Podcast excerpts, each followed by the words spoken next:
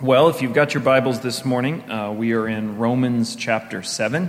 We find ourselves in sort of the middle of the book of Romans as we've picked it back up from where we were a few months ago. We're going to specifically this morning be looking at Romans chapter 7, verses 1 through 6, just this first section of chapter 7.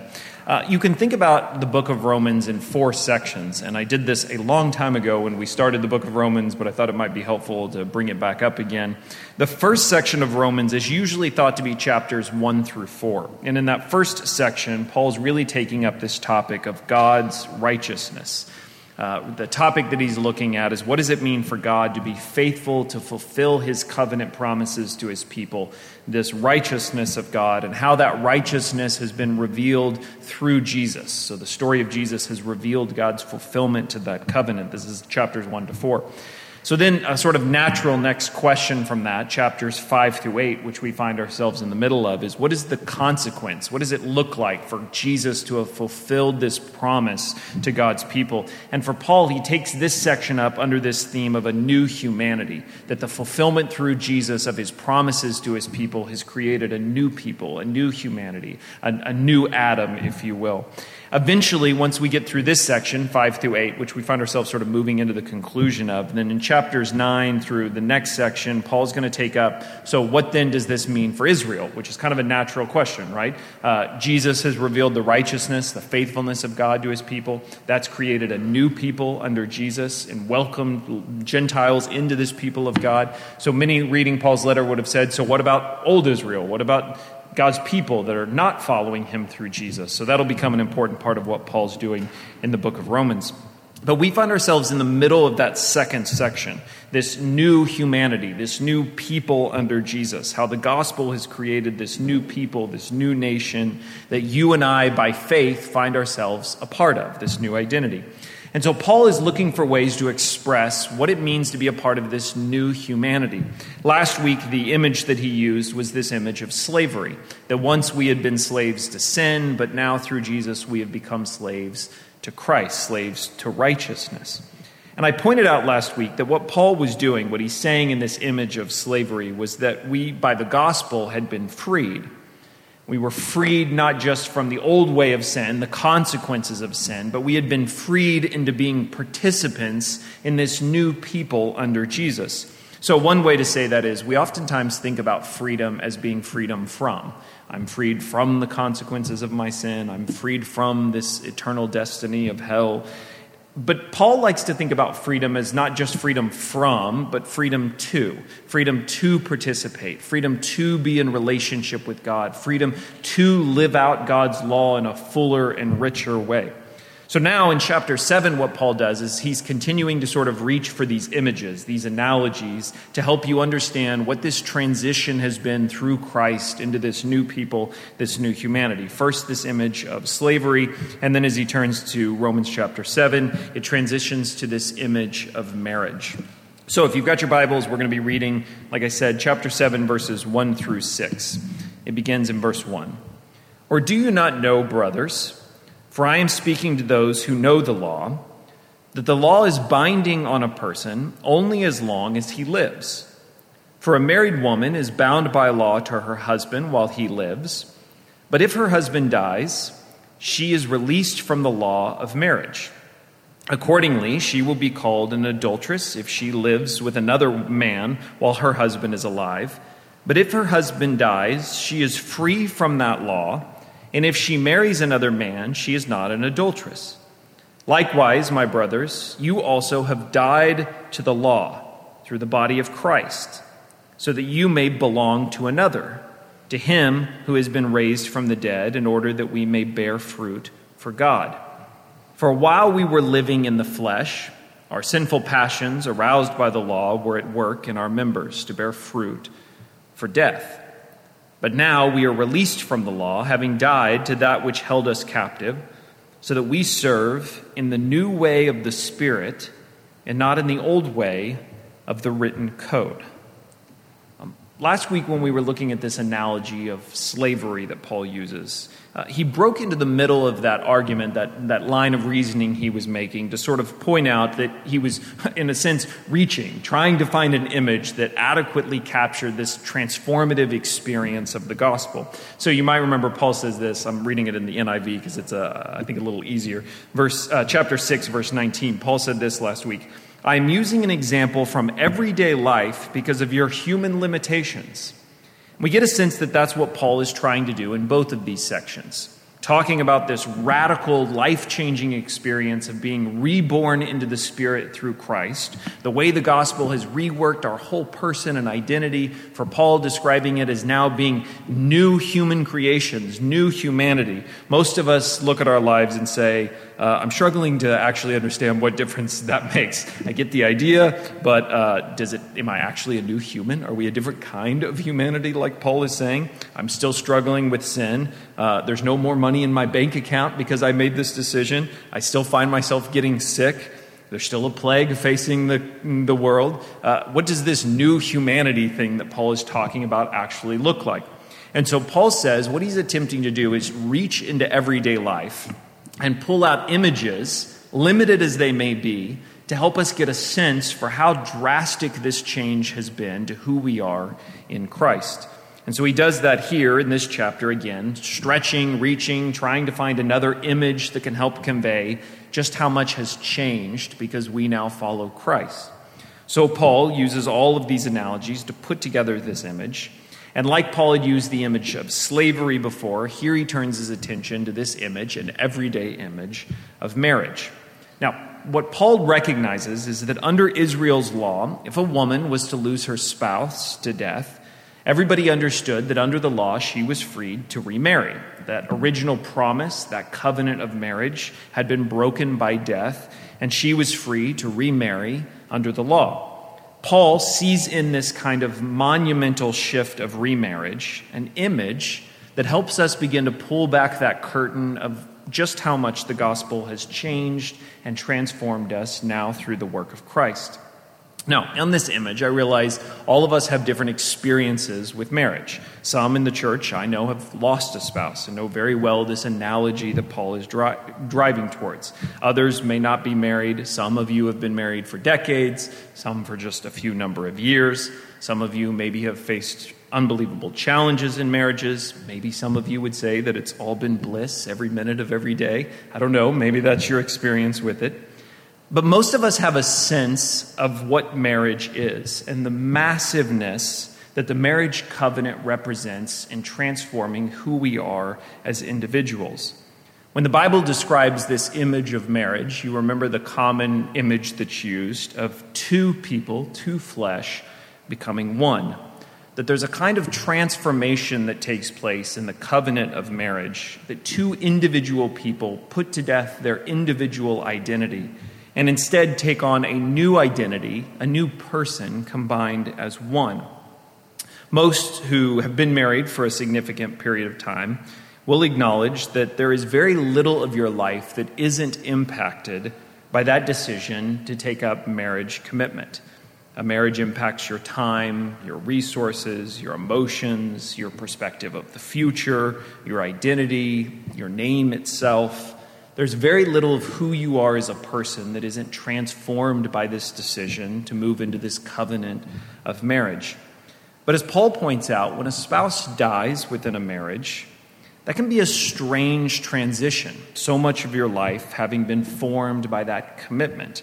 Nobody who loses a spouse is flippant about the transition, as if you could sort of say, well, I guess it's on to the next thing. We understand that too much has been impacted and formed and changed by that marriage not to be impacted by that loss. That person is never fully gone, just like anyone who loses a family member or a spouse or a close friend. There's too much time, too much invested in that relationship for it to simply disappear. And even though some may remain single or some may remarry, that old reality is always a part still of that new reality. Here's what I think is so remarkable about Paul using this as an image of how the gospel changes us. Paul compares how the spouse of the law, this old covenant relationship that we were under, has died in Christ, and how we have been now remarried to Christ in a new covenant. Paul does this because Paul's forced in the book of Romans to do a kind of tightrope walk with the people making accusations about his preaching. His accusers hear the way he's talked about how Christ has transitioned us from the covenant of the law to this covenant of grace. And what they hear Paul saying is that he's anti-law, that he's telling people that the law doesn't matter anymore, that the law is gone. They accuse Paul of freeing people to live where there's no rules, no expectations, no right or wrong, freedom in Christ to do as they please. Paul says, the better image is like this image of someone losing a spouse and remarrying. Here's what's so remarkable about it. The law has passed away, but it doesn't mean that all of that life previously lived under the law doesn't continue to have meaning and value and significance for who we are. That time, that story, God's working through the law, is carried on. It's good memories, it's bad memories. The way it's shaped us as a people and formed us is brought with us into this new relationship with Christ. But we are no longer under the obligation of that relationship to the law. Our obligation has shifted to an obligation to Christ. The woman who remarries, in Paul's analogy, takes with them that whole previous marriage, all that it made them and formed them to be, and carries it with them who they are into this new relationship, this new marriage. I think that's a pretty smart argument for Paul to make, a way of pointing out that though we're no longer under the obligation of the law, committed to the law, we still carry with us the story of God having given that law to his people. We still carry with us the way the law had revealed to Israel who God was and his character and his purposes and intent for his people. The law had been given for a purpose. It was divinely given. And it still instructs and reveals who God is and his character, even though we no longer live under its obligation. Now we find ourselves instead married to Christ.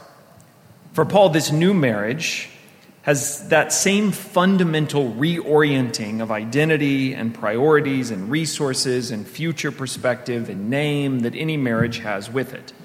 Anytime we take up this new covenant of marriage, just like we do with Christ, who we are is fundamentally changed by that new promise. We have to be careful not to push the analogy too far, for Paul does recognize that the fruit of this old covenant, this old way of living under the law, the consequences of that covenant, was the fruit of death, the experience of death. You see it in verse 5, if you look at chapter 7. For while we were living in the flesh, our sinful passions, aroused by the law, were at work in our members to bear fruit for death.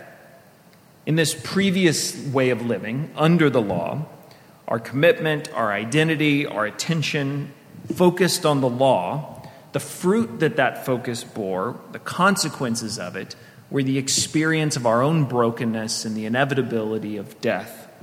All you have to do to understand what Paul is saying, as strange as that may sound, is look back on Israel's history to recognize how true this was. We touched on some of this last week as well.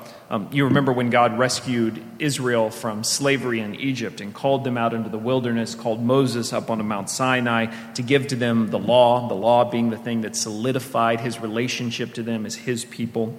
What was the very first commands that God had given to Moses for this new covenant with his people? You should have no other God besides me. You shouldn't make for yourself an idol of anything. And while God is literally making this covenant with these commands, this law, what is Israel doing down at the bottom of the mountain? They're ripping off their jewelry and melting it down to cast for themselves an idol of gold, a golden calf. The law that God is giving them on Mount Sinai is literally revealing their own brokenness, their own sinfulness in the very moment. And it plays out over and over and over again. As they wander into the wilderness, God says over and over, don't take for yourself wives from the nations around you. And as he's commanding it, they're literally hiding women from other nations in their tent. When they're entering the promised land, God says, don't plunder the cities and take for yourself its riches. It'll be committed to me. And what are they doing? They're digging holes in their tents and hiding the plunder from God. We saw it last week. God calls them out of Egypt and says, trust me, follow me, I'm your deliverer. And what do they do? They complain, why did you bring us out here to die? Why can't we go back to Egypt? Everything was better before. They never take the promised land fully, as God had told them. They demand a king so that they can look and be like the nations around them. They end up a divided people at civil war with one another. They end up losing everything that they had been given by God as they erected idol places of worship all over Israel and bowed their knees to other gods. The consequences, they end up conquered and enslaved and hauled off yet again into captivity. Some of them would have said, but they had the law. They were the people who God had given his law to. But it's almost as if the more God gave them law, the more they disobeyed that law. The more God revealed himself through his law, the more they revealed themselves to be incapable of truly carrying it out, of living for him. And so Paul points this out by saying, the law reveals their sinfulness. It shows that the fruit of our life under the law is death, that the more God tells us we should and shouldn't do, the more we reveal that we do exactly the opposite. The law functions not to rescue us or save us, but to expose us, to demonstrate to us our own brokenness, our own self-dependence. Paul says that that old identity, associated with that old marriage, exposed over and over our own sinfulness and the inevitability of death under that obligation. But this new marriage brings with it, as Paul will describe it, a new fruit, a newness through the Spirit. One of my favorite books on marriage, Tim Keller wrote a book, many of you have read, I think, on the meaning of marriage. And he says something really interesting in the book, specifically about marriages between men and women today. But I think it fits into Paul's analogy really well for what Paul's trying to say in chapter 7. Keller writes this in his book on marriage. To be loved but not known is comforting but superficial. To be known and not loved is our greatest fear. But to be fully known and truly loved is, well, a lot like being loved by God. It is what we need more than anything. It liberates us from the pretense, humbles us out of our self-righteousness, and fortifies us for any difficulty life can throw at us. What Keller's describing is two ways that our marriages can go wrong. One is that we are fully known, but because of all that is known about us, not loved or accepted. The other is that we might be loved and accepted, but in a superficial kind of way that doesn't actually know who we are as a person. If you're in a marriage that doesn't have love, but only leaves you constantly feeling exposed and tore down, it's a terrible experience. You constantly feel insecure, jeopardized, devalued. You may be fully known for all of your weaknesses and failures, but that costs you love instead of finding it in the midst of it. This is what happens when we turn our faith towards the law, when we live out a kind of religious obedience that's constantly trying to prove ourselves. The relationship, this old relationship under the law, was not primarily about love, but a kind of clinical agreement. We do what we are supposed to do. You're known by what you get right or wrong is the kind of religious way of living. Do good, it'll go well. Do bad, it won't go well. And many of us find ourselves still sort of locked into this old way of living, religious obedience. We find ourselves doing it motivated by control. If we can control our behavior, we can control the results. But there's an opposite risk that Keller points out in this image of marriage. There's this religious obedience identity, but there's also a kind of free love and easy grace identity. It's what Bonhoeffer called cheap grace. It's to be loved, but not really known. Imagine if Adam and Eve, in the moment that they had sinned, opened their eyes and Jesus had come down and died and they were saved and the whole thing was fixed. Adam and Eve didn't have enough time to even realize that they had sinned or the consequences or the brokenness of it. And they sort of say to themselves, well, that was pretty easy. I guess God loves us. He fixed it as soon as we messed it up. The Bible doesn't give us that story. Instead, it gives us this story, a long story of how sin plagues humanity, of how incapable we are of solving that sin problem ourselves. And it builds that story over generations to that final culmination in which Jesus sacrifices himself for us. The story it gives us is a full accounting for who we are. We are fully known in this biblical story. Our failures, our shortcomings, our struggles, our weaknesses, and yet the culmination of that full revelation of who we are is also a revelation of how much God loves us, willing to sacrifice for us, even as we are fully known. That looks hard and is hard to live out in any marriage. This combination of being fully honest about who we are and yet fully loved and accepted in the midst of it. But that's what Paul is saying characterizes this new marriage to Christ. We have the value of the law, that old marriage, the death that it revealed in us, the truth that it exposed in us, the way in which it forces us to look in the mirror, a common analogy for how the law worked, to see who we fully are, who we really are before God. But we also have this love, revealed by God's grace, in the full knowledge of our brokenness, his sacrifice for us. This new marriage to Christ represents this being fully known and yet fully loved. The impact for Paul is verse 6. But now we are released from the law, having died to that which held us captive, so that we serve in the new way of the Spirit and not in the old way of the written code. What does that mean? We serve in the new way of the Spirit. Some will translate it, we serve in the newness of the Spirit. When Ashley and I first got married, it's been 11 years ago, thinking back on our wedding, as some of you will probably feel the same, it's really, that whole day is kind of a blur. There's so much going on, you're so nervous about what's happening, that you try to hold on to little bits and pieces of it. I remember very well me being nervous before the wedding started. I remember very well Ashley being nervous standing on stage during the wedding. I remember as soon as the reception was over, we went to Pizza Hut because we had both been so busy talking to people. We hadn't eaten all day, and we were starving, so Pizza Hut was the first thing we went to. I don't remember much of the sermon that Jim Bradford preached when he officiated our wedding, and I try to remind myself when I conduct weddings, most people won't remember what I say as well. It's a good reminder. But I do remember one thing that he said that I'll never forget. He said when he was preaching our sermon, up until this day, you've been asking yourself, is this person right for me? But today, that question will forever change to, how can I be right for this person? What he captured in that succinct statement was the fundamental shifting and reorienting of who you are as a person within this covenant of marriage. Before you ask the question, what's good for me? How will this impact me? Is this person right for me? What's the future look like for me? But the moment you step into that covenant, that promise, you shift your perspective to how can I be good for this person? How can I be right for this person? How can I die to myself and live for the good of someone else, for this marriage?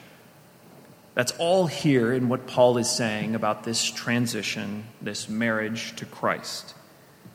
We no longer serve by the letter of the law, by self-interest, by an attempt to avoid consequences, by getting a blessing because we've done right, our eyes constantly fixed on us and our own behavior. Are we living up to the standard? But instead, we now ask a different question, a heart that is brought to life, to newness, out of love, the excitement of this commitment. How can I now live into this new identity, this new covenant to Christ? For Paul, he puts it as this phrase, to serve out of the newness of the Spirit. To serve. To give myself.